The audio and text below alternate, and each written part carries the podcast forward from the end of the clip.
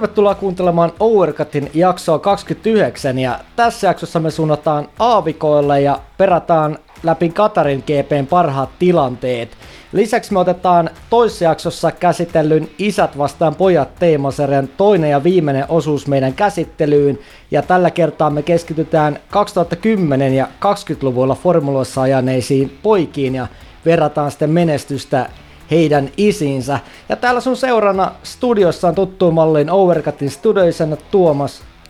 Ja Jere. MM-taistelu käy kuumana ja nyt ollaan sitten Katarissa ajamassa. Meidän kanta tähän näin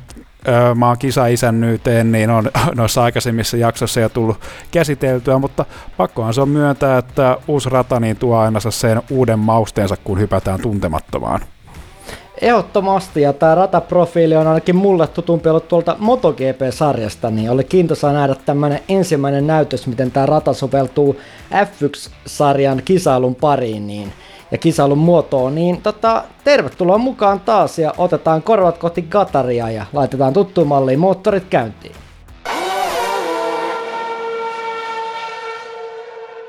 Gatarin GP ajettiin tosiaan ensimmäistä kertaa nyt tämän F1-sarjassa ja tänä vuonna oli avauskisa kyseessä, ensi vuonna sitten pidetään taukoa ja huilahdetaan ja annetaan silloin näkyvyysarvo jalkapallon MM-kisoille, mutta sitten on useamman vuoden diili 2023 vuodesta alkaen. Ja tosiaan niin kuin tuossa introssa mainittiin, niin tällä radalla on pitkä historia tuolla MotoGP-sarjan parissa ja mulle tämä rataprofiili on esimerkiksi MotoGP-peleissä tullut tutuksi. Ja tämä ratahan rakennettiin alun perin tota MotoGP-sarjaa silmällä pitäen jo vuonna 2004 ja iltavalastus tuli sitten MotoGP-kisoihin vuonna 2007. Ja F1-profiililla tällä radalla on pituutta reilu 5,3 kilsaa, mutkia löytyy 16 kappaletta ja kisakierroksia ajetaan 57, mutta odotukset oli aika laimeet, niin kuin tässä Overcutilla puhuttiin tästä poliittisesta korrektiudesta, että pitäisikö tällä ajaa lainkaan kilpaa, mutta musta nähtiin kuitenkin näihin odotuksiin ja radan profiilin ehkä tämmöiseen ennakkofiiliksiin liittyvään tylsyyteen nähden, niin ihan, jopa ihan hyvää reisinkiä. Joo, yllättävän, yllättävän kyllä oli, että tuossa radalla oli aika vähän sellaisia ohituspaikkoja tuon ton pääsuoran lisäksi, mutta nimenomaan tämä tällainen tuntemattomuus tässä radassa, niin se oli se, niin kuin mikä toi tähän kilpailunsa sen mausteen, kun se ö, renkaiden käyttäytyminen tuolla radalla ei ollut talleilla tiedossa. Kyllä. Ja hypätään nyt saman tien tuohon aikaajan tapahtumiin, niin palulle ajoi sitten aika tuntuvalla kierrolla Lewis Hamilton, eli Mersuhan oli tuolla radalla tosi kovassa vireessä. Toiseksi sitten ajo Verstappen ja kolmanneksi Bottas, mutta sitten tällä radan vikassa mutkassa Käsli kolaroi sitten ratavalliin ja tuli keltaiset liput vikalle sektorille. Ja Verstappenille näytettiin tuplakeltaisia ja Bottakselle keltaisia lippuja. Ja molemmat siinä sitten ei nostanut jalkaa kaasulta ja rangaistuksena sitten tuli Maxille viiden ruudun pudotus ja Walterille kolmen lähtöruudun pudotus, niin Ää, liput näkyy ilmeisesti tuossa ratalueella aika huonosti, noin keltaiset vilkkuvat valot indikaattorina, mutta oli aika kallis lipsahdus molemmilta tuon M-taiston kannalta. Oli, ja siis mun käsittääkseni, oliko siinä edes siellä radalla tällaista, tällaista niin modernia LED-lippua, että oliko näin, että molemmille kuljettajille heilutettiin tällaista perinteisempää fyysistä lippua, joka on ehkä niin kuin nykykuljettajille vähän kuin ollaan hemoteltu sellaisella erittäin kirkkalla ledivalastuksella, jota ei oikeasti voi olla huomaamatta, niin voiko tällainen perinteinen lippu sitten olla vähän sitten sellainen, mitä nykykuljettaja ei enää niin havaitse tuolla radalla? Toi saattaa hyvinkin olla, että siitähän Red Bullilla oltiin aika kärmeissään tuosta just lippujen heiluttelusta ja, ja tota, että oli vaikea esimerkiksi Verstappen sanoa, että juurikaan nähnyt, että olisi edes keltaisia lippuja radalla vilkkunut, niin toi voi olla ihan hyvä pointti, että kyllähän tuommoisessa olisi hyvä olla tuommoinen yleinen standardi, että onko se ne keltovat, keltaiset radalla vilkkuvat valot vai sitten liput, joita heilutellaan, niin tota, mm. eikö se olisi hyvä olla semmoinen yhtäläisyys sitten eri kisojen välillä. Joo, kyllä sitä täytyy järjestelmää kehittää, että se ratavirkailijalle enemmän ehkä niinku sitä vastuuta ja valtaa tässä näin, että mikä, miten se käynnistää, että ratavirkaille ehkä niin kuin vastuu näissä, että pystyy käynnistämään sitten se, niin kuin se LED, LED-laitteisto, jolla sitten pystytään antamaan sitä informaatiota, kun tämä ilmeisesti nyt vähän jotenkin etänä sitten lopulta hallitaan näitä LED-systeemejä, että sillä ratavirkailijan niin se on vähän sellainen osittain vähän kuin suuntaan antava vaikka ihan lainvoimainen ratkaisu. Mutta noiden dropoutusten vuoksi saatiin kuitenkin, kun Max ja Bottas tippui sieltä lähtöruutu alaspäin, niin ihan uudenlaista mielenkiintoa tuohon starttiin, koska kakkosruudusta lähti Gasly ja kolmantena Alonso, niin aika, aika yllätyksellinen starttirevi tuohon kisaan. Kyllä, siinä oli hyvät lähtökohdat ja Alonso vielä antoi aika lupaavia kommentteja, että, että hänellä niin on vain kaikki voitettavaa, kun taas sitten edellä olevilla on vain hävittävää. Kyllä, ja puhu siinä jopa, että niin toivoa, että kun lähti kisaan pehmeämmillä renkailla, että pääsis jopa haastamaan Hamiltonia ja jopa ykkösi oli mielessä siinä tota, lähtöruudukossa startattaessa, mutta muutenkin oli ihan suut yllättäviä nimiä, eli Sainz oli nelosruudussa ja pitkästä aikaa Norris hyvin viidentenä, sitten kuudennessa ruudussa Bottas ja seitsemäntenä Max. Ja aika ajoin tokan osioon jäi aikamoisia nimiä, eli siellä oli Peres 11, Leclerc 13 ja Ricardo 14. No, Ricardo ikävä kyllä ollaan jo vähän totututtu, että ei ehkä ole ihan siellä ruutujen kärkipäässä, mutta ei ehkä ihan hetkeä tämmöistä tähtikaartia kuitenkin, kuitenkaan on jäänyt kakkososioon näin monta kuljettajaa. Ei erityisesti justiin Peresin putoaminen aikaisessa vaiheessa, että siitä niin kuin yritettiin ihan kaikkea, että vielä niin kuin pehmeämpää rengassa jostain, että saataisiin kuljettaja tuonne Q3, mutta sekään ei tuottanut onnistu, onnistumista, joten tosi tahmeen niin kuin aikaa yleisesti Peresiltä. Kyllä joo, niin kuin ollaan tässä Auerkatissa puhuttu, niin tota, no aika, että on Peresiltä se suurin kehityskohde, mikä oli tässä uran varrella, että kisossa sitten Peres on tehnyt ihan tyylikästä nousua. Ja sitten Kimi oli 16, eli autoon nähden ihan ok tulos kuitenkin löi Jovinatsin, joka oli 18 aikaa jossa. Mutta mennään tuohon itse kilpailuun, eli päälähdön pariin, niin Hamilton, Gasly ja Alonso lähti aika tasa vahvasti tuosta startista matkaa, mutta Bottas sitten sai ikävä kyllä jo vähän tämmöisen totutun tahmeen lähdön ja putosi jopa Peresin ja Okonin taakse ja jopa taistelemaan sinne Tsunodan kanssa. Niin meillähän nämä Bottaksen lähdöt on käsitelty tässä Overcutissa niin monta kertaa, että ei tähän kannata liikaa takertua tällä kertaa, mutta olihan tätä, olihan tätä aikamoinen pettymys.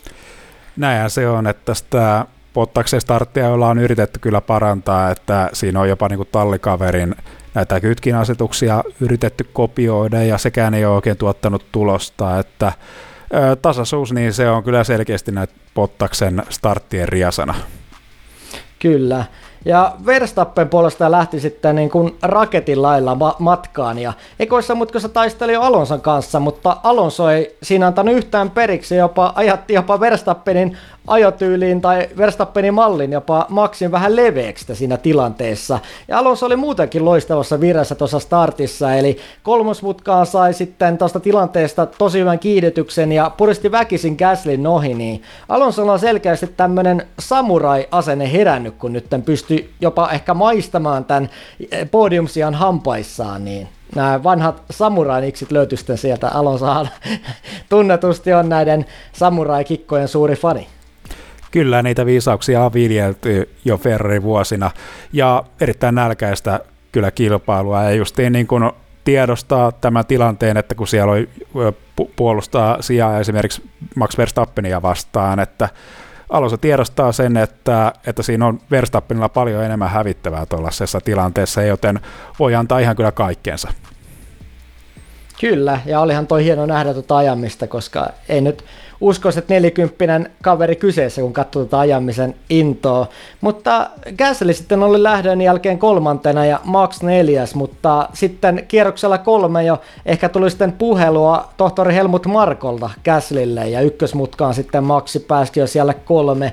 Peres teki myös sijoituksissa hienoa nousua ja kierroksella 9 meni ohi jo Okonin ja siellä 6. Ja samalla sitten Bottas taisteli Strollin kanssa ja edessä oli sen tilanteessa Tsunoda ja hetken aikaa nämä kolme kaveria meni rinnakkain, mutta ehkä vähän yllättäen pisimmän koren tuossa tilanteessa veti Stroll, joka ohitti molemmat kuskit tässä taistelutilanteessa ulkokautta, eli piti sitten Tsunodan ja Bottaksen, Bottaksen perässään, niin tämä oli ehkä Strollilta niin ehkä kauden vahvimpia, eli jopa vahvin kilpailu. Joo, siis toi koko tilanne yleensäkin oli, oli kyllä niin kuin hieno oivallus, että siitä niin näki, että Pottas lähti hakemaan sitä ohitusta tuolta radan niin kuin etupuolelta ja ajautui tälle radan likaiselle puolelle, joten joutuu jarruttamaan myös aikaisemmin. Ja siellä oikeastaan niin kuin vähän kuin tilanteessa jo häviävä osapuoli Stroll pääsi sitten tuota ulkokautta puhdasta linjaa läpi sitten kiitämään sitä molemmista ohi, että hieno oivallus ja tavallaan myös vähän niin kuin johtui siitä, että Tsunodalla taas vähän kuin tässä kilpailu alkuvaiheessa kulurenkaat. Niin, siitähän me ollaan monta kertaa puhuttu, että Tsunodalla ehkä vielä just toi Formula 2 tämmöinen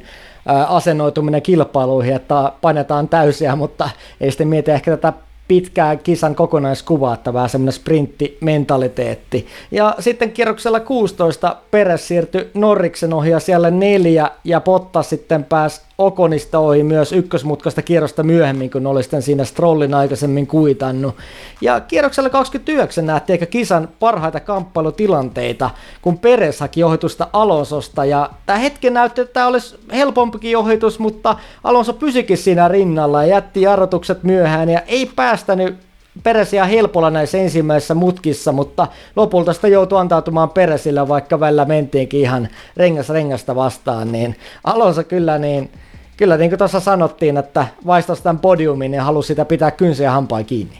Ehdottomasti, ehdottomasti, että selkeästi vahvempaa Red Bullia vastaan. Alpinella taisteli ja kyllä me niin kuin yleisö niin ollaan selkeästi niin kuin Alonso puolella tällaiseen niin kuin, tällaiseen niin kuin underdog-asetelmassa ehdottomasti. Kyllä, olihan toi hienoa nähdä vanhalta mestarilta tuommoinen paluu podiumtaisteluun mukaan, niin tota, ja ansaittu semmoinen vaikeiden vuosien jälkeen. Ja Valtteri oli Peresin stopin jälkeen kolmantena, kun Peres pysähtyi. Tosin Valtterille tuossa vaiheessa vielä pysähdys edessä, mutta oli noussut kohtuullisesti eteenpäin, mutta sitten Valtterille tuli ikävä kyllä rengasrikkoja. Siellä kynti hetken aikaa pitkin hietikoita kuin rallikuski. Ja totta kai tässä on tämä aspekti, että uusi rata, tiimillä ei ole tietoa renkaiden kulumisesta, totta kai on simulaattorit ja voidaan simuloida olosuhteita, mutta tietysti tämmöinen tosielämän tilanne on aina omansa. Ja 33 kierrosta takana medium-renkailla, niin näitä rengasrikkoja nähtiin kisan edetessä enemmänkin, niin olikohan tiimeillä sellaista tietynlaista ylioptimistisuutta just tuohon simulaattoridataan perustuen, kun tämä on tietysti ensimmäinen kilpailu tuolla radalla, niin aina on paljon tämmöisiä muuttujia. Kyllä se vähän vaikutti sellaista tallin ahnehtimiselta, että selkeästi oltiin siinä kisan jo yli puolessa välissä, että se tuleva rengassetti olisi kyllä riittänyt ajamaan tuon koko loppukilpailun ihan niin kuin maaliin asti. Joten siinä vaiheessa kyllä, no tämä on niin jälkikäteen tosi helppoa niin kommentoida, mutta ehdottomasti stoppi olisi pitänyt pitää aikaisemmin, että siinä kumminkin Valtterilta niin kuin hyvää renkaiden hallintaa, mutta siinä oli myös huonosta startista johtuen niin ajettu useampi kierros siellä toisten autojen likaisessa ilmassa perässä, joka sekään ei kyllä niin kuin auttanut tota renkaiden kestämistä. Kyllä, toi ikävä kyllä toi Bottas teki startilla on kisan vähän turhan vaikeaksi. Ja tästä Bottaksen ehkä renkaan puhkeamisesta oppinana Red Bullilla pelattiin vähän varman päälle ja otettiin kierroksella 42 sitten Peres sisään ja vaihettiin toisen stopin strategiaan ja Peres tippui aika pitkälle siinä sitten sen stopin jälkeen siellä seitsemän, josta sitten tarjosi tämmöisen ohitusshown sitten kohti kärkeä. Ja kymmenen kierrosta ennen maalia taisteli Okonin kanssa sijasta viisi ja Alonso sitten tuossa tilanteessa, joka oli podium kiinni, niin pyysi Okonia puolustamaan kuin leijona tiimiradiossa ja Okonhan siinä vähän näyttäytyi ekoissa mutkissa peräsin peileissä, mutta ehkä tämä taistelu jäi vähän vielä tämmöiselle kiukkusen leijonan pennun tasolle, vaikka Okonilla olikin yritystä ja sitä tsemppi plussa, mutta ei ihan tämmöistä Alonson kaltaista puolustustaistelua nähty, mitä ehkä just Alonso olisi tarjonnut tuossa tilanteessa. Ei, siinä vielä täytyy vähän kerätä mestarita oppia, että aluksi niin tuossa ensimmäisessä mutkassa Peresän pääsi niin aika helpon näköisesti, mutta se oli kyllä piristävää kumminkin, että Okon yritti siinä vielä sitten tällaisella erittäin vähän kuin vaikeasti, vaikeasti niin kuin, tai ohittamisella, ohittamiselle epäedullisella ö, rataosuudella päästä vielä ohi, vaikka se oli kyllä jo käytännössä siinä vaiheessa tekemätön paikka. Mutta plussa kuitenkin yrittämisestä tuossa Okonille. Ja, mutta se täytyy kyllä sanoa, että ohjaajahan oli näissä tilanteissa ihan kujalla. Eli yle, tässä tilanteessa, kun oli hieno tämä ainakin tämä Okonin puolustautumisyritys ja Peresin kanssa taistelu, niin sitten näytti yleisön fiiliksiä ja kuinka sitten siellä katsomossa olut virtas, kun radalla sitten oli kisan kiihkeimmät, tai itse asiassa no, olut ei kyllä virrannut, että ehkä Saudi-Arabiassa juodaan ihan muuta kuin, tai itse asiassa Katarissa, ehkä Katarissa juodaan ihan muuta kuin olutta, mutta limppari sitten vaikka virtas siellä, tai muut alkoholittomat kuohujuomat, niin kuitenkin, että katse oli katsomassa, kun radalla tapahtui, niin ohjaajalle kyllä vähän kritiikkiä Overcatilla tästä. Niin, siinä vähän kisan aikana justiin sitä pääsuoran katsomaa kuvattiin aika monta kertaa, aika lailla niistä justiin samoista henkilöistä ja mulla vähän sellaisia foliohattiteorioita oli, että, että voiko nämä olla ihan oikeasti niin turistikatsojia siellä vai onko nämä jotain maksettuja näyttelijöitä. Oli miten oli, mutta kyllä niin olisi, ehkä olisi niin enemmän tuota kilpailua seurannut. Niin, ja sitten jos on vaikka paikallisia Gatarin julkiksia sitten siellä katsomassa, että sitten sai kuva-aikaa, mutta joo, näistä sitä on vaikeampi sanoa. Mutta joka tapauksessa monet tallit yritti tämmöistä pitkää yhden stopin stintti joka tapauksessa, mutta sitten yhdeksän kierrostainen maali alkoi noita renkaita poksahtelemaan ja eka Russellilta ja sitten ei mennyt kauakaan, kun Latifilta myös posahteli renkaat, niin noi kanttarit oli aika pirullisia tuolla radalla näinhän se oli, että siinä näitä sitten, jotka ajoi tätä yhden stopin taktiikkaa, heitä sitten pyydettiin järjestäjän tallien puolesta välttelemään niitä kanttareita, että siinä ilmeisesti Williamsilla sitten lähetty kisaan aikalaisilla samalla renganpaineella, joten öö, varmaan ihan ymmärrettävä tilanne sitten, että tuollaisella pitkällä stintillä niin noin rengaat ei sitten kestänyt tässä niin kuin Pirellin varoittelusta huolimatta.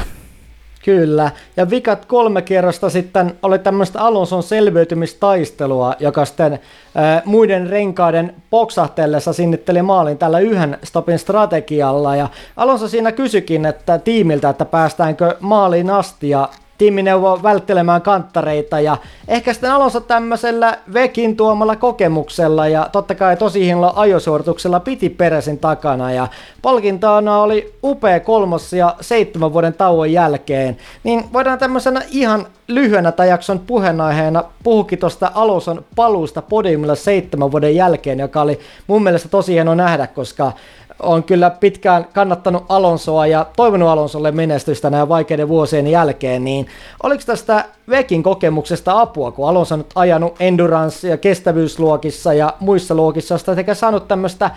pitemmän aikavälin tämmöistä kilpailukuvaa ja tämmöistä Racecraftin hallintaa. Esimerkiksi miettii tästä, tätä 24 tunnin kisaa, johon sitten Alonso osallistuu. Joo, Vekissähän on erittäin tarkat tällaiset ö, säädökset siitä, että sä et saa ihan siellä niin kovaa kuin koneesta lähtee ajaa niitä kierrosaikoja, vaan sun, sulla on se joku tietty, tietty niin määrätty kierrosaika, mitä sä et saa nopeammin saa ajaa. Joten siinä mielessä just tässä niin kun, ö, kestävyysajossa niin on tärkeää tässä sellainen tasaisuus ja osaa niin saada ne kierrosajat siihen niin oikeaan, oikeaan ikkunaan. Ja vähän tällaista niin kuin samanlaista trendiä havaittiin tuossa kilpailun lopussa Alonsolta, että tiesi, että renkaat on aika lailla finito, joten aika lailla sitä, niin kuin se koko ajan se Peres otti siinä lopussa kiinni, mutta se oli vähän ehkä Alonsolta sellaista niin kylmän laskelmointia, että ajo justiin sellaiset kierrosajat, mitä niin kuulu, ja piti Peresin lopussa takanaan. Ehdottomasti oli tosi hienoja tämmöisen kokeneen mestarin ajo ja varmasti kova motivaatio lisäys, että ton kisan jälkeen hän Alonso kommenteissa on puhunut jo mahdollista jatkosta vuoden 2023 loppuun asti, että jos sitten ensi vuonna kulkee, niin jatkaisikin sitten vielä pari vuotta, niin oishan tämä formulojen näkökulmasta hienoa, koska nyt Kimi ikävä kyllä tämän kauden jälkeen lopettaa ja pääsee nauttimaan perheelämästä, niin kyllähän tämä lai kuitenkin kaipaa tämmöisiä vanhoja konkereita tonne nuorien, nuorien junnujen sekaan kisaamaan. Kyllä ehdottomasti ja kumminkin tällainen värikäs persoona, niin kyllähän tällaisia F1-sarja jää kaipaamaan sitten aikoinaan. Ehdottomasti. Ja oli kyllä hieno, hieno suoritus Alonsolta, koska sitten miettii nämä McLaren Honda vaikeat vuodet ja McLaren Renault yhteistyössä sitten oli toiveita, että palattaisiin podiumille, mutta nyt se viimein tuli sitten 2014 Unkarin jälkeen, niin hieno kisa Alonsolta. Mutta joka tapauksessa Hamilton sitten ajoi voittoon ja toisena oli Verstappen, joka puhui, että tämä kisa oli tämmöistä vaurioiden minimointia ja otti sinne sitten päälle nopeamman kierroksen. Sitten kolmantena Alonso, neljäs Peres, viides myös tosi hyvin Okone, eli Alppille tosi hyvät pisteet. Kuudes Stroll, eli Strollin musta kauden vahvoin kisa voisi sanoa jopa ehkä. Ja seitsemäs Sainz, kahdeksantena Leclerc, yhdeksäntenä Norris ja kymmenes Vettel. Ja Kimi oli maalissa 14 ja löysi Jovinatsin sijoituksellaan ja Walter sitten keskeytti lopulta tuon kilpailun. Niin mennään tuohon topit ja flopit listaan, niin tossahan Alonso hehkutettiin paljon, niin multa löytyy kyllä ykkösenä Alonso täältä kalustoon nähden hieno podium, mestarillinen ajosuoritus, niin Alonso oli ihan liekeissä, kun oli podium siinä näppien ulottuvissa ja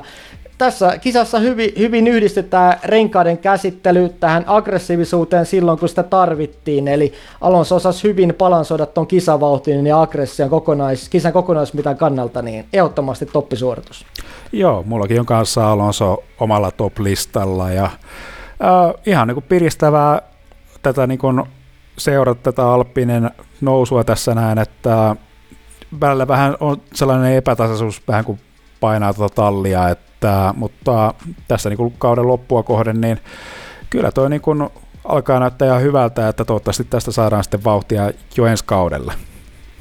Niin, tuolla on jotkut niksit löydetty varmastikin, koska nyt on vauhti parantunut melkoisesti siitä ensimmäisestä, ensimmäisestä kisoista ja kauden alusta silloin, kun taisteltiin sitten vielä näistä viimeisistä pistesijoista, niin nyt on, ollaan kuitenkin jo aika kärkisiä taistelussa mukana. Niin mulla on tosiaan kakkosena senkin vuoksi myös itse Alppina täällä toppilistalla, koska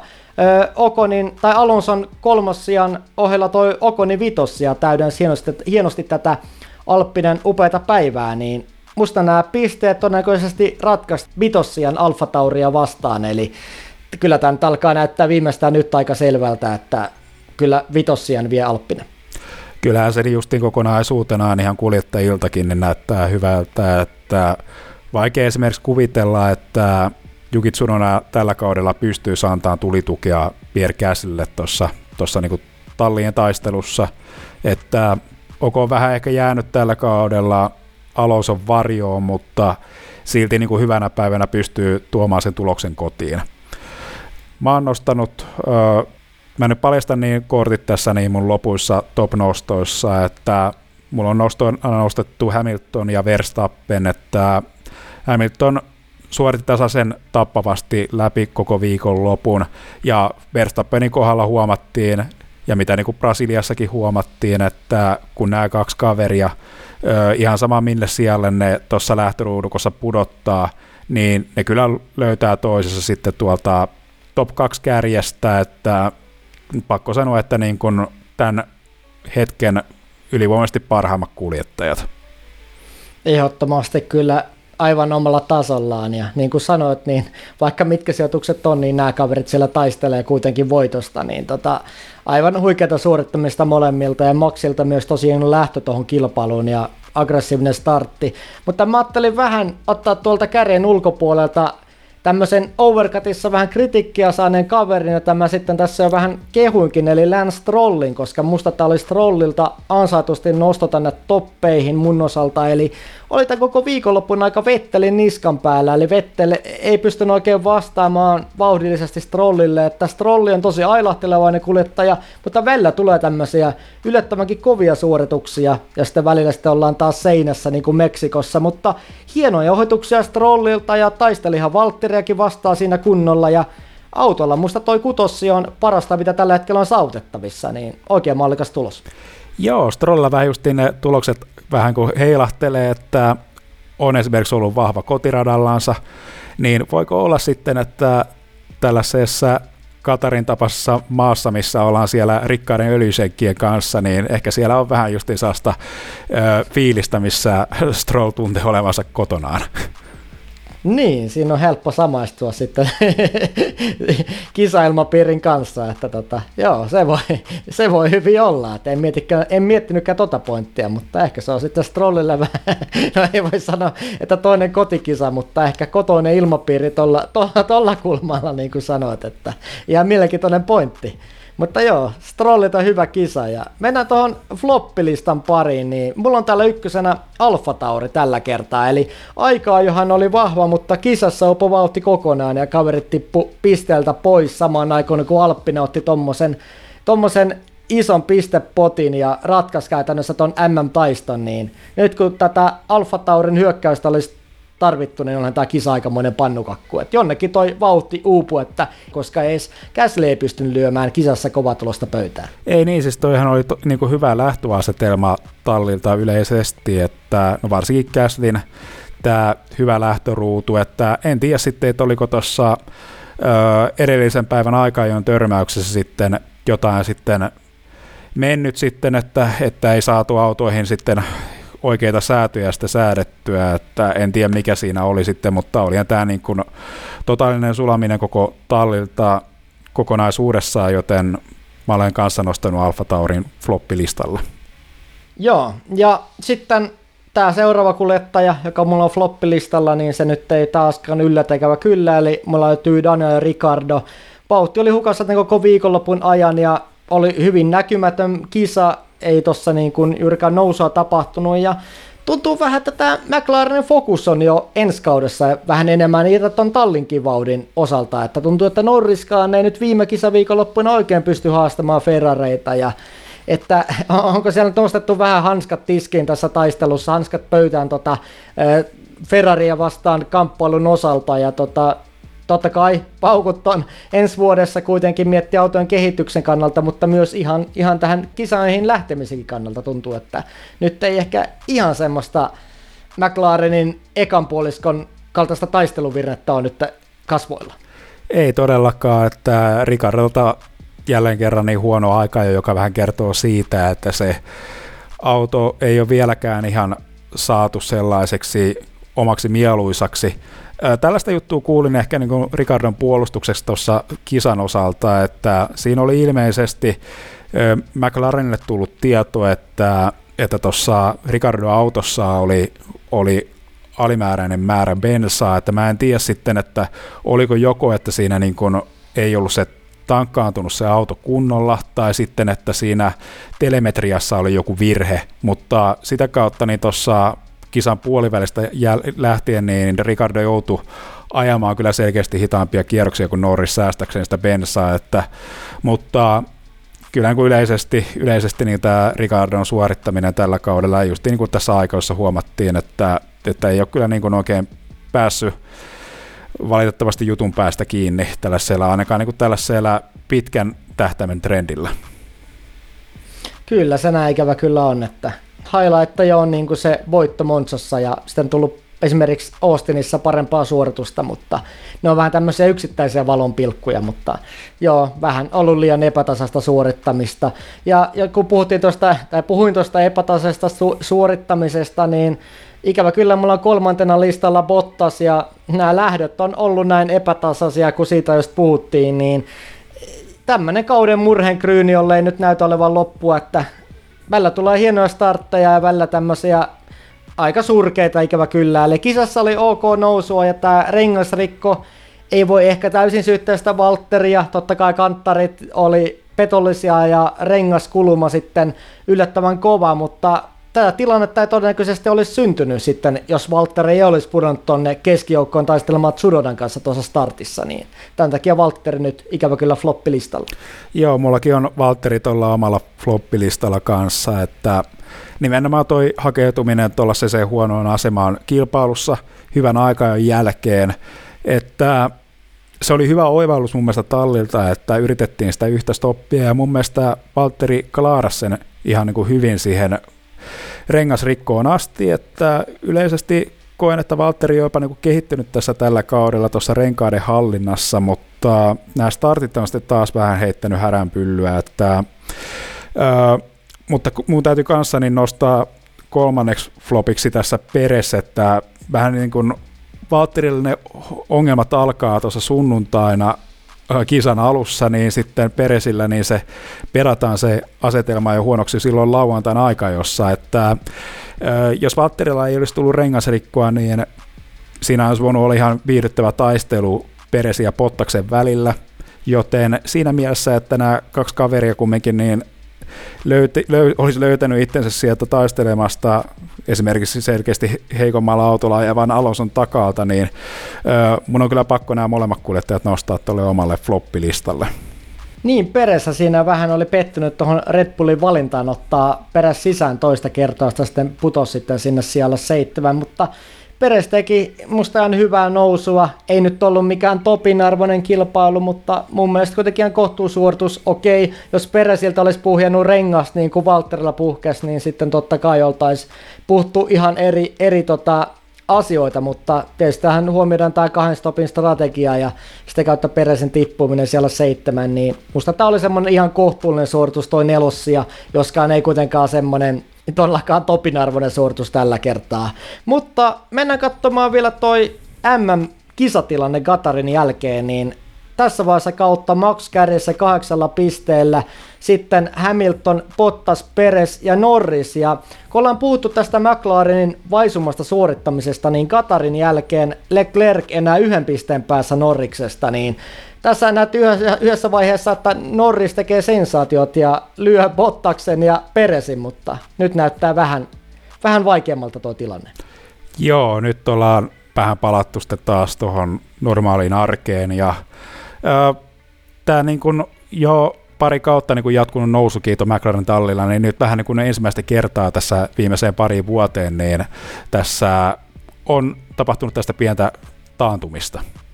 Kyllä, mutta katsotaan, onko sitä siellä fokus täysillä ensi, kaudella, ensi kauteen ja sitten miten silloin, miten silloin Norriksin ja Ricardon asetelmat sitten muuttuu. Ja seitsemäntenä pisteissä Sainz, sitten Ricardo, Gasly ja Alonso kymmenes. Ja tallien MM-taistossa Merse on johdossa 546,5 pojoa kasassa ja nyt viiden pisteen päässä Red Bull Katarin jälkeen ja sitten Ferrari, McLaren ja viidentenä Alppine. Nyt Katarin kisatapahtumat on käsitelty kattavasti läpi, niin mennään tuohon isät versus pojat kakkososion parin, joka tuossa pari jaksoa sitten aloitettiin, niin otetaan toinen osio käsittelyyn. Pari jaksoa sitten aloitettiin Overcutissa Isät vastaan pojat teemakokonaisuus ja tarkasteltiin 90-luvulla ja 2000-luvulla Formula 1 aloittaneita poikia ja verrattiin näiden kaksikoiden menestystä toisiinsa. Ja tässä tämän teemakokonaisuuden toisessa jaksossa ja viimeisessä jaksossa me tarkastellaan 2010-luvulla ja 2020-luvulla F1 ajaneita F1-poikia ja verrataan sitten, millaista menestystä on tullut isäukkoihin verrattuna, niin saadaan nyt tämä 2010-luku käyntiin näiden poikien osalta ja siellähän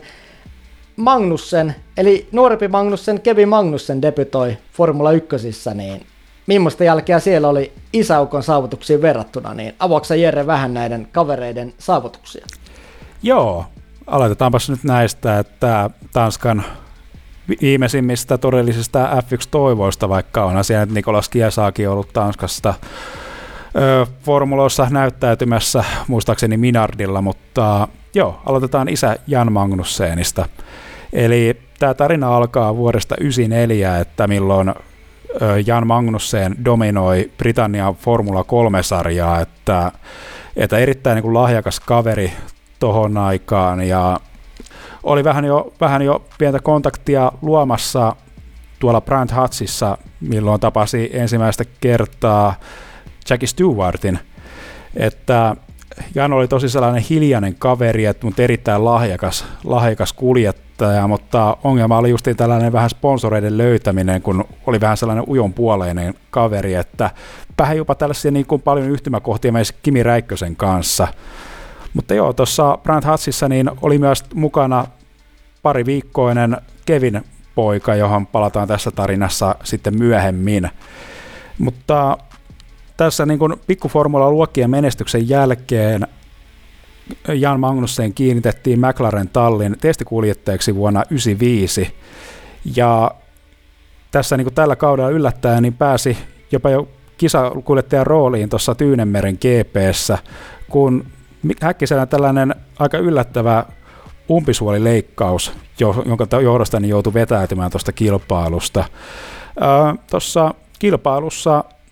ihan, ihan lupaava tulos Magnussenilta, että sijoittui tuossa kilpailussa lopulta kymmeneksi ja oli tuossa kilpailussa ihan niin kuin loppuhetkillä tallikaveri Planderin tuossa vaihdelaatikossa kiinni ja siinä tuli jo Ron Dennikseltä hieman tällaista noottia, että olisi voinut olla vähän aggressiivisempi, että olisi pystynyt siinä tallikaverissa kuittaamaan, mikä, minkä Jan sitten kuittasi, että halusi osoittaa tästä kypsyyttä kilpaajana, joten ei lähtenyt mitään yltiöpäästä yrittämään. Mutta joo, tämä lupaava tulos niin sitten johti siihen, että, että tämä niin kuin jo niin pikkuformuloissa luotu suhde Jackie Stewartin kanssa niin realisoitu ja Jackie Stewart kiinnitti Young Magnusseenin tuohon Stewart-talliin aika niin kuin tällaisella huikealla neljän vuoden sopimuksella, että tuosta alkaen tuosta kaudesta 97. Ja tuolta Stewartilta niin erittäin niin kuin, tosi niin kuin, suuret odotukset tuohon Magnusseen, niin että vertaisi tätä, että on, voi olla niin kuin tällainen tulevaisuuden senna, että niin vertaisi, että on, on niin kuin vuosi tuhannen tai, tai kymmenen yksi suurimmista lahjakkuuksista. Ja tuo ensimmäinen kausi 97 niin meni jo loppujen lopuksi ihan niin kuin hyvin, että pystyi niin kuin osaa radoista niin haastamaan kokeneempaa tallikaveri Rubens pari kelloa, mutta 98 vuonna sitten vähän realisoitu tällainen ehkä, ehkä kuljettajan epäkypsyys, että Magnussenia pidetään sellaisena tosi suurena lahjakkuutena, mutta eh, ehkä niin kuin se, se, niin kuin se suuri lahjakkuus vähän oli sellainen taakkakin kaverilla, että kaveri ei ollut tottunut kohtaamaan minkälaisia tällaisia vastoinkäymisiä ja, ja niin kuin selvittämään niitä, että joku ratkaista tällaisia niin kuin ongelmia, mitä kilpa-ajajille niin kuin esitetään just niitä niin kuin, erittäin suuren lahjakkuuden takia. 98, 98 vuonna Stewartilla oli erittäin huono auto, että kun tällainen varsin koke, kokematon ja Magnussen lähti siihen kauteen suurin odotuksin ja odotti toki, että niin kuin auto tulee olemaan kehittynyt versio edellisestä, mutta kun se ei sitä ollut, niin se näkyi sitten tosi, tosi niin huonoa tuloksina sitten tuossa tuolla kaudella. Ja Jackie Stewartkin tuossa niin kauden aikana turhautusten suojattiinsa ja huutaan, että oli tällainen ilmeisesti tällainen niin sanottu testiajo, missä Magnussen ja Stewart oli lähtenyt kiertämään henkilöautolla, olisiko ollut Spa-rataa, missä Stewart oli niin kuin antanut jopiksi tuolle Magnussenille, että näytä miten sä ajat tämä kohta kilpailua. Tässä niin kuin tosi niin kuin autokoulumainen oppituntituokio, mitä, mitä niin kuin Magnussen ei sulattanut juuri ollenkaan. Että lopulta kun nuo tulokset ei tuosta niin lähtenyt kohentumaan, niin Magnussen erotettiin sitä tuosta Stewart-tallista aika lailla kauden sitten puolivälissä ja viimeksi kilpailussa Kanadan GPssä niin vähän kuin ironista, että sieltä sitten irtos, irtos sitten uran ainoa pistesija. Että Magnussenia niin justiin tätä, niin kuin tätä kypsymättömyyttä, että niin kuin pidetään niin kuin tällaisena vähän hiomattomana timanttina, että erittäin suuri lahjakkuus, mutta sellainen niin kuin kypsyys jäi niin kuin puuttumaan. Että esimerkiksi McLaren ajoilta Ron Dennis äh, otti esimerkkinä, kun Ron Dennistähän pidetään aika sellaisena jämptinä kaverina, erittäin tarkkana asioista, että äh, nosti tällaiseen, tällaiseen kertomukseen esille, että he olivat johonkin kilpailun lähdössä koko tiimin johdolla ja siinä oli ollut sitten tuossa laukkutarkastuksessa lentokentällä Magnussen ja Ron Dennis, niin jo, sieltä niin kuin lentokentän virkailija oli pyytänyt Magnussenia avaa matkalaukkunsa, ja kun se sisältö paljastui, niin Dennis sanoi, että se niin kuin näytti kuin joku neljävuotias olisi se, niin kuin sen koko matkalaukun sisällön siihen kerännyt, niin kuin joutunut niin kuin siinä niin kuin viimeisillä minuuteilla sen niin kuin kokoamaan, että siellä oli jotain irtonaisia niin kuin likapyykkiä tai jotain ihan tällaista, tällaista ilman niin kuin viikkaamattomia vaatteita siellä, että, että se niin kuin, vähän niin kuin jo tässä niin kuin tarinassa kertoo ehkä kuljettajansa tietystä ehkä ö, epäkypsyydestä. Mutta tämän niin F1-vuoden jälkeen toi siirtyi Magnusseen sitten tuonne Jenkkeihin ajamaan, että muistaakseni kart-sarjaa, missä sitten menestyi sitten lopulta paljon paremmin verraten tähän F1-uraan, että on itse niin jälkeen puhunut, että ei edes lopulta yrittänyt sitten paluuta F1-sarjaan, koska nautti enemmän sellaista mutkattomasta toiminnasta, mitä sitten tuolla Jenkkien kilpailusarjossa oli.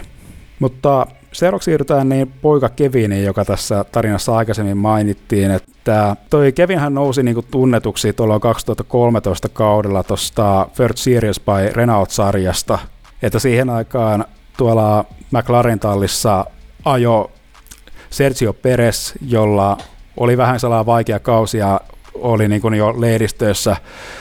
lehdistöhampaissa, että ja oli, oli aika lailla kaikille melkein tiedossa, että lähtö tuosta tallista niin tulisi realisoitumaan tuossa melko pian. Joten siinä otsikoihin nousi siihen aikaan silloisessa McLarenin tuossa junioriakatemiassa vaikuttanut Kevin Magnussen, että jotenkin tässä niin poikaa ja isää verratessa tämä Magnusseenilla oli, tällä Jan isällä oli ollut sellainen erittäin suuri lahjakkuus, kun taas sitten Kevinillä oli ollut vähän ollut sitten hankalampaa noissa pikku formula-luokissa, ei ole niin kuin tässä vaiheessa, kun toi McLaren talli oli poiminut tuohon junioriakatemiaan, niin tuossa Aki Hintsa tuossa kirjassa niin oli aika hyvin kerrottu, että minkälainen keskustelu tuossa Hintsa oli käynyt sitten tuon Kevinin kanssa, että että Aki oli siinä vähän kysellyt, että, että onko tämä ihan niin kuin oikea paikka sulle sitten, että ootko sä valmis tällaiseen haasteeseen, kun nämä sun tulokset ei ihan ole mitä niin kuin odotetaan, niin Kevin oli onnistunut vakuuttamaan Hintsan siinä, että oli, oli sanonut jotain tällaista, että, niin kuin, että millä ei ole mitään väliä, jos ei hän pääse F1-sarjaan autoa tai F1-sarjaan kilpailemaan. Ja sitä kautta nämä tulokset on sitten noussut sitten ja sitten tämä kehityskaari oli lähtenyt kiitoon, että tästä niin kuin justiin todisteena tämä World Series by Renaultin mestaruus tässä niin kaudella 2013 ja 2014 debutoi sitten McLaren tallissa ihan kilpakuljettajana. Ja tässä niin kuin vähän jännää, että tämä niin kuin uran paras tulos tällainen niin kuin erinäisten diskauksien jälkeen tai Daniel Ricardo ri, ri, diskauksen jälkeen Australian GPssä, niin Kevin Magnussen nousi tuossa lopputuloksissa toiseksi, ja se jäi niin kuin uran parhaaksi tulokseksi, että, että toi McLaren Tallin auto niin ei sillä kaudella osoittautunut sitten niin hyväksi, mitä niin toi kauden ensimmäinen GP olisi osoittanut, ja siinä sitten kauden mittaan niitä virheitä tuli, ja sitten jäi sitten vähän tuon Jenson Pattonin jalkoihin tuossa loppukaudesta, joten Verano Alonson tullessa sitten McLaren Talliin Magnussen sitten pudotettiin tallin testikuljettajaksi ja tota, niin kuin, ö, kauden ensimmäisen GPn tuurauskeikkaa lukuun ottamatta sitten seurasi sitten tuon koko 2015 kauden sitten sivusta. Mutta sitten 2016 niin kävi vähän tällainen onnenpotku. Magnussen oli ehtinyt saamaan syntymäpäivänänsä laajaksi potkut tuosta McLaren tallista mm. kokonaan, mutta tämä sitten neiti Fortuna, niin sitten kyllä suosista Magnusseen ja sitten jäi käteen, että ö, Lootuksella flopannut Pastor Maldonado, niin hänellä tuli noita sponsoreidensa kanssa ongelmia, tai sponsorit eivät enää kyenneet maksamaan näitä saataviaan tuolle tallille. Joten Renaultin ostaessa Lotus-tallin tai tämän Enstonen tiimin tehtiin tällainen nopea peliliike, että Maldonado pudotettiin tallista ja viime hetkellä sitten palkattiin Kevin Magnussen sitten tallin toiskuljettajaksi Jolion Palmerin rinnalle ja ihan niin kuin hyvää suorittamista niin kuin siihen nähden, että auto oli aivan sysi surkea. Ja vähän siinä sitten kuljettaja vähän saa vaikea persona ehkä nousi esille, että vähän riitautui siinä tallin kanssa ja siirtyi haastalle kaudesta 2017 eteenpäin. Ja siellä sitten hyvällä tuloksilla niin tuossa 2018 ja 2019 kausilla – onnistui päihittämään kyllä tuon tallikaverin Roma Crossanin aika, aika niin kuin selkeästi, että, että siinä mielessä niin onnistui kun näyttää mun mielestä niin kuin hienoa osaamista, mutta on aina ollut vähän siitä mieltä Magnussenista, että Magnussen olisi tarvinnut sinne Haasille niin kovemman tallikaveri, jotta olisi pystynyt kunnolla näyttämään taitojansa ja sitä kautta nostamaan tasoansa, että 2020 kausi taas oli sitten ongelmallinen kausi tuolla Haasille, mistä vähän tämä tallin nykyinen alamäki niin oikeastaan ihan todenteolla lähti käyntiin. Ja nyt sitten tälle kaudelle niin Rosani ja Magnussen korvattiin sitten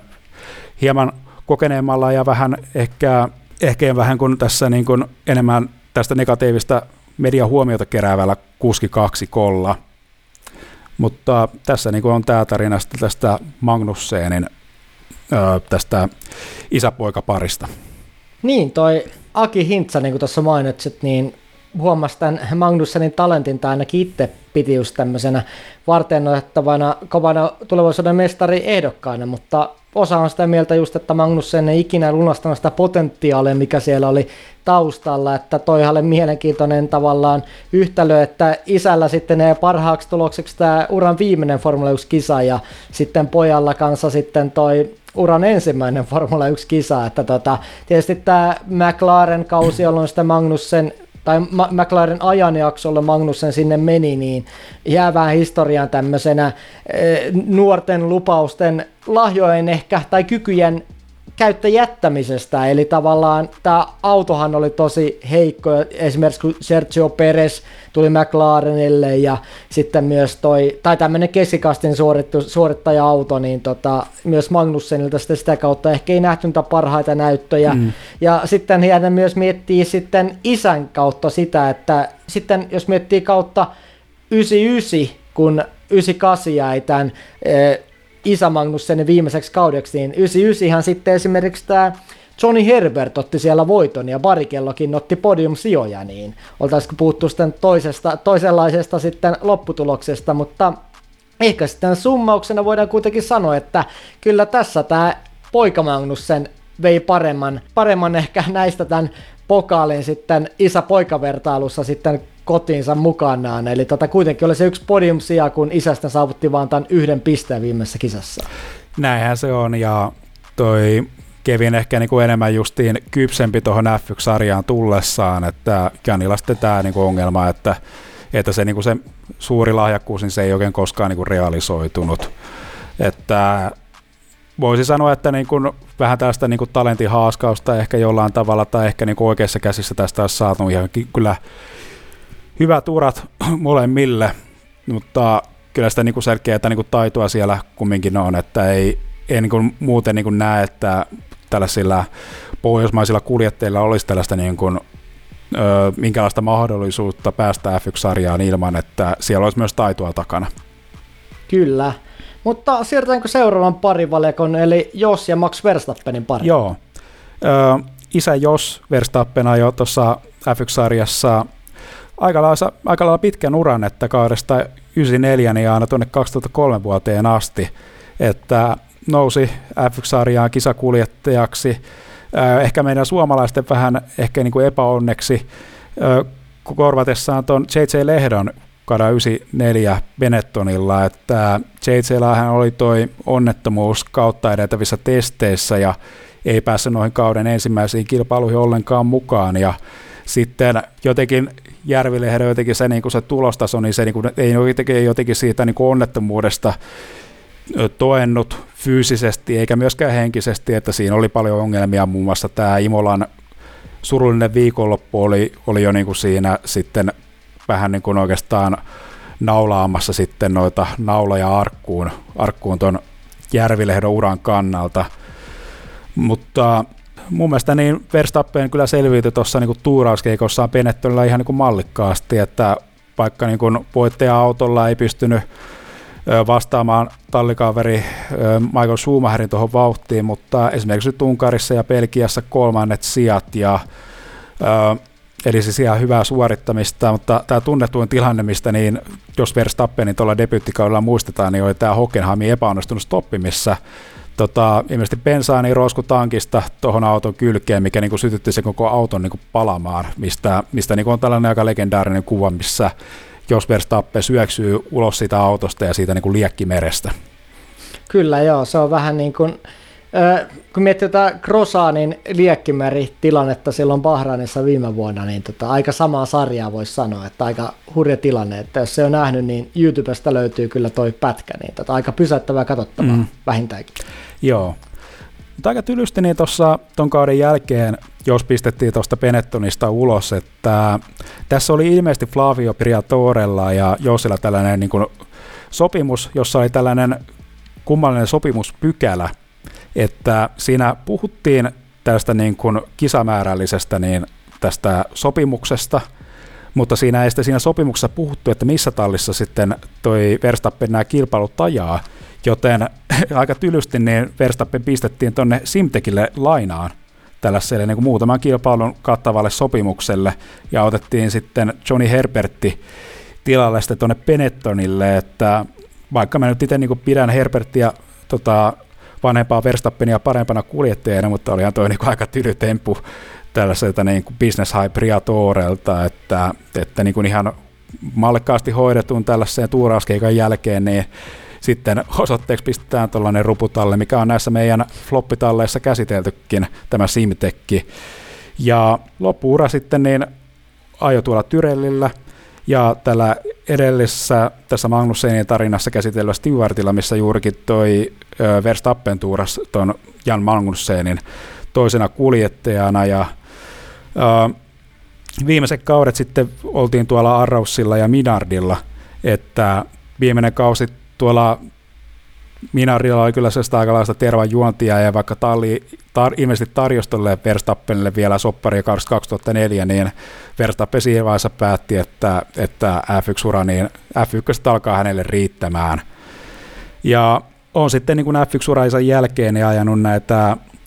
Le Mans Prototype kestävyysajoja ja sitten myös näissä tällaisissa ö, tässä kansallisissa A1 GP-kilpailussa, missä on tällaisia omia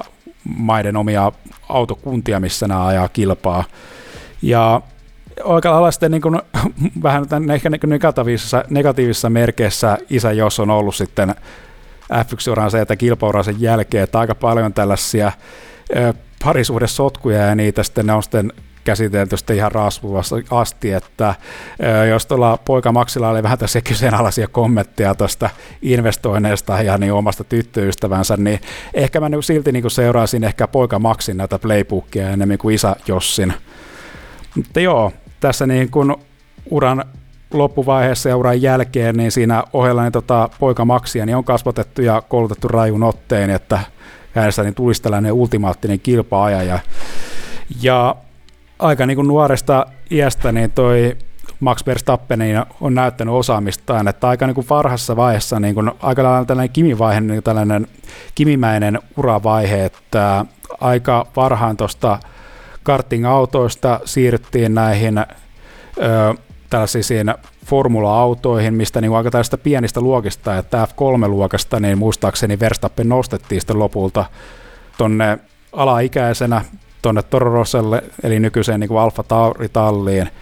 ja debytoi F1-sarjassa niin 2015 kilpakuljettajana, ja siellä niin vastassa oli sitten toisen niin kovan kilpaässän, eli Carlos Sainzin poika Carlos Sainz Junior, joten siinä niin kuin taistossa mun mielestä ehkä niin kuin ihan hienosti mun mielestä Verstappen teki parempaa duunia, että, että se on niin jännä, miten näiden kahden kuljettajan, vaikka niin molemmat kuljettajat on päässyt niin tässä hyvin talleihin, niin kuinka niin kuin tasasta se kilpailu välillä oli, mutta, mutta kuinka niin kuin suureen arvoon Verstappen on nyt tässä erityisesti viime kausillaan niin urallansa noussut. Kyllä, onhan toi, jos näitä kahta kaveria verrataan, niin onhan toi Max kyllä aivan eri tasolla kuin Jos Verstappen, eli tota, podiumien määräkin on jo melkoinen tuossa vaiheessa uraa, kun mietitään, että 24-vuotias kaveri ja tällä kaudella taistelee mestaruudesta, että, että jos puhutaan, että Hamilton nyt lyö ennätyksiä, niin kyllä Maxillakin on ikänsä puolesta mahdollisuus aika korkealle tuolla mestaruus saldo sarakkeessa nousta, että siinä mielessä kyllä voittojen määrässä helposti kyllä ja muutenkin ajosuorituksillaan lyötän isä Jossi, että joshan, jos Verstappen on enemmän tullut kyllä tutuksi näky, näyksi kuitenkin nykyäänkin tuolla F1-varikoilla, että kovasti mentoroi poikaansa ja on vähän tämmöinen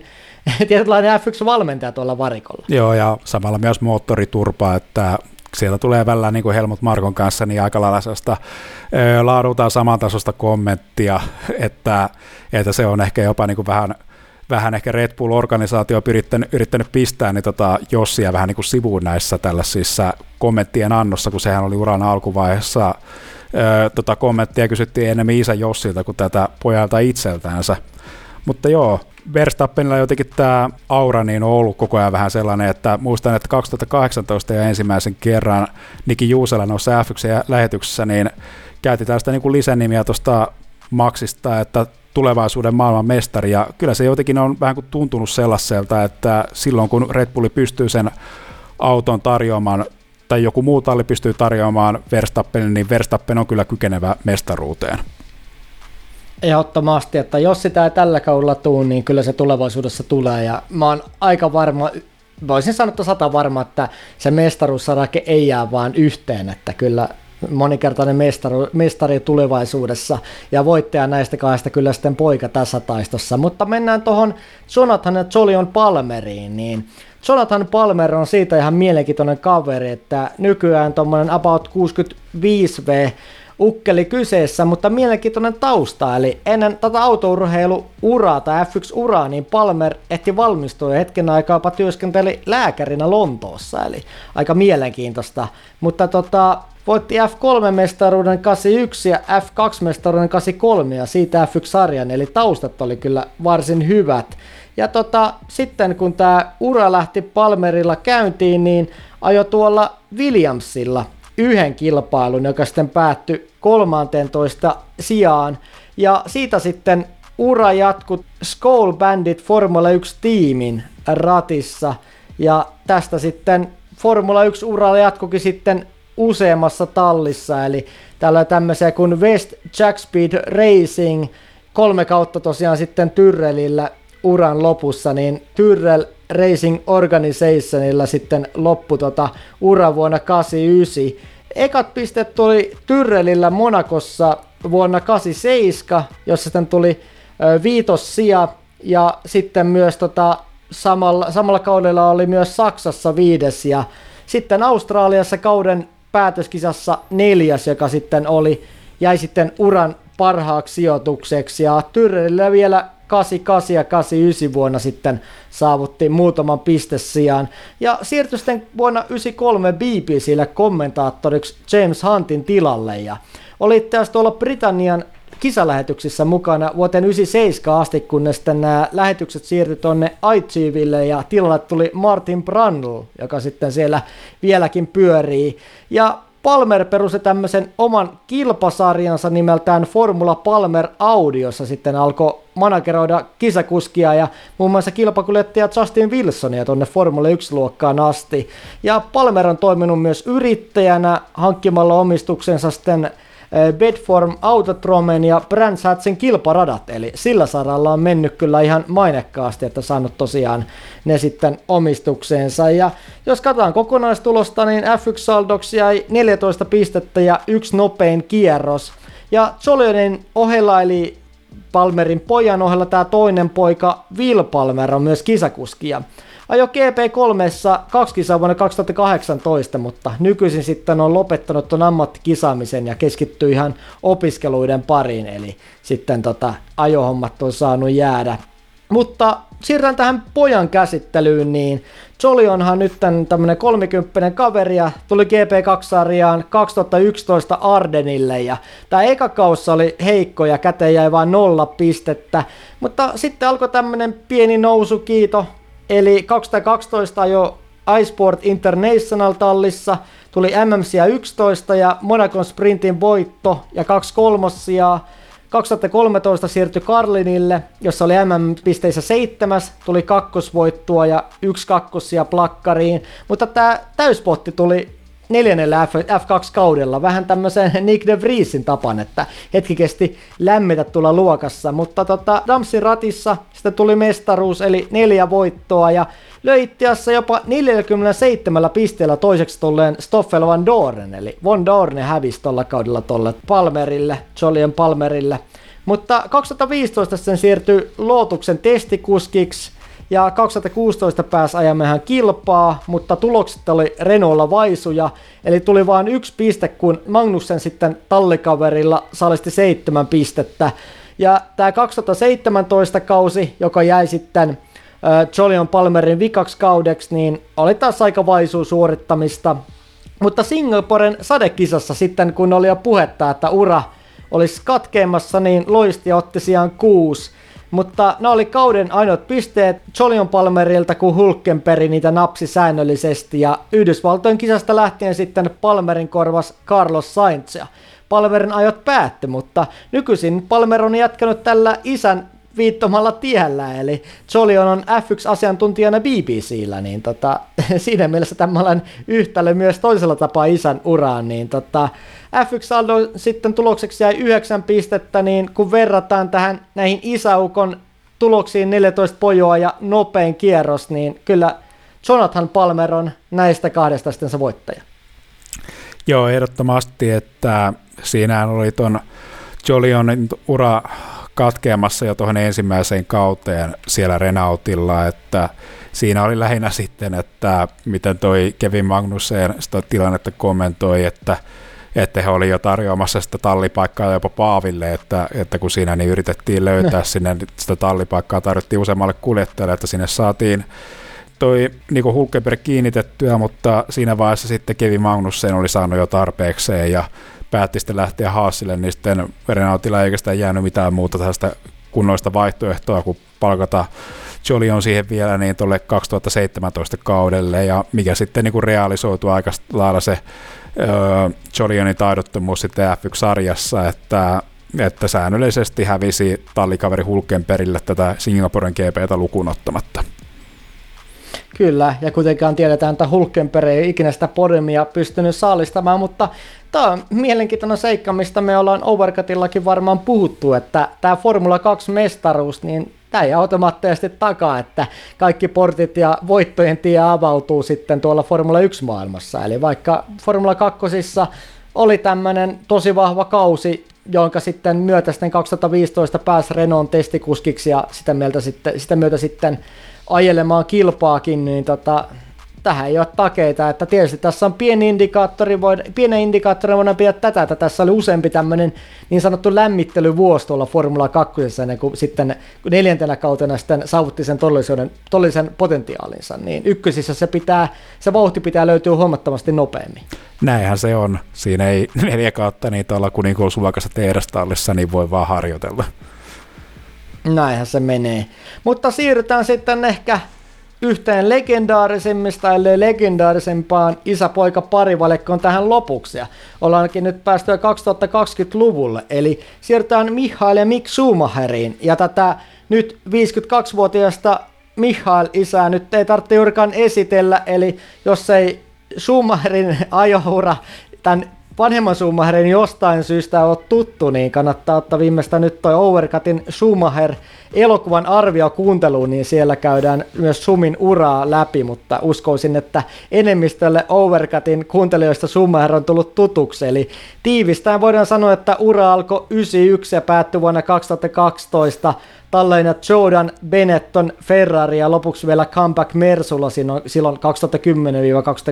kausina. Ja saldokin oli tosi kyllä kova, eli kovin näistä kaikista isistä, eli 307 kisastarttia, 91 voittoa, 155 palkintosijaa, 68 paalua, sitten jos haluaa moraalisesti laskea Monakon comeback-paalun 2012 tähän mukaan, niin tota, sitten saadaan 69, mutta tilastollisesti 68 paalua, 77 nopeita kierrosta ja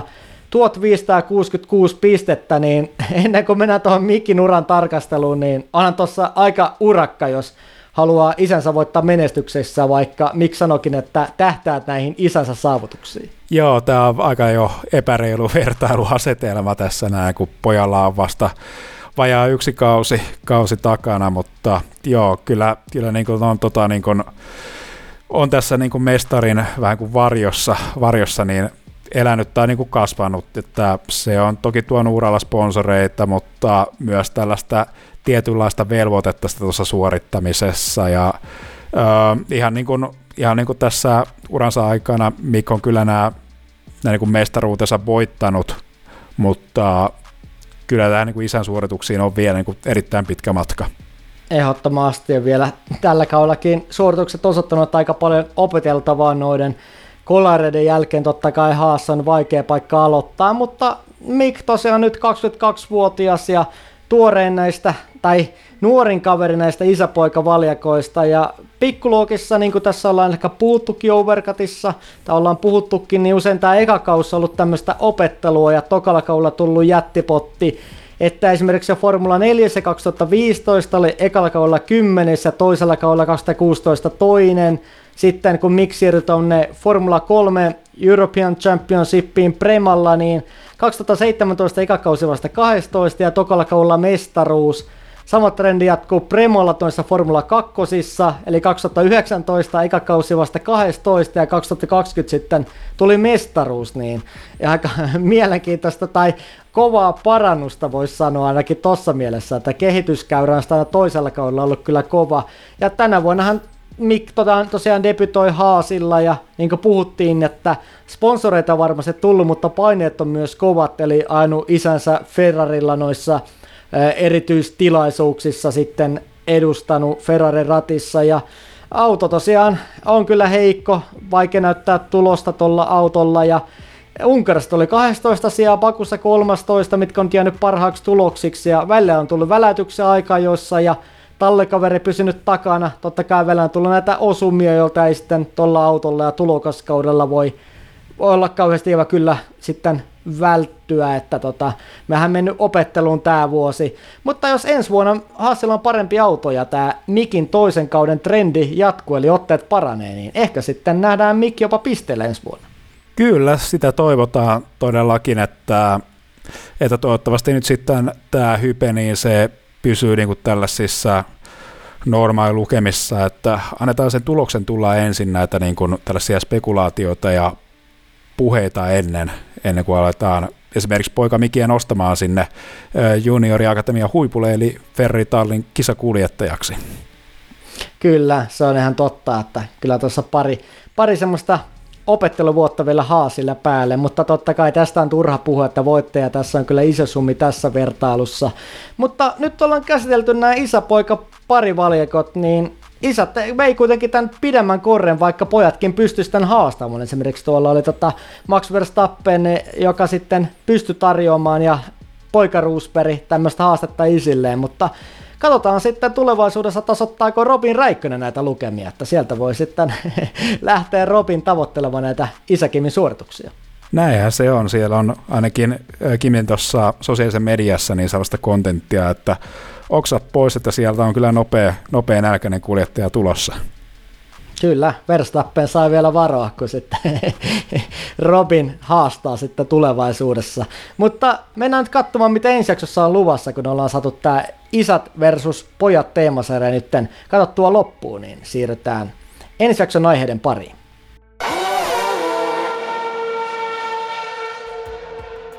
Ensi jaksossa suunnataan tuonne Saudi-Arabian radalle, jossa saatiin, kun saatiinkin toi rataprofiili kasaan, vaikka näyttikin aika heikolta, eli tämä pöly, hiekkasuus ja jopa radan kunto kyllä toi kuskille ihan omat haasteensa, eli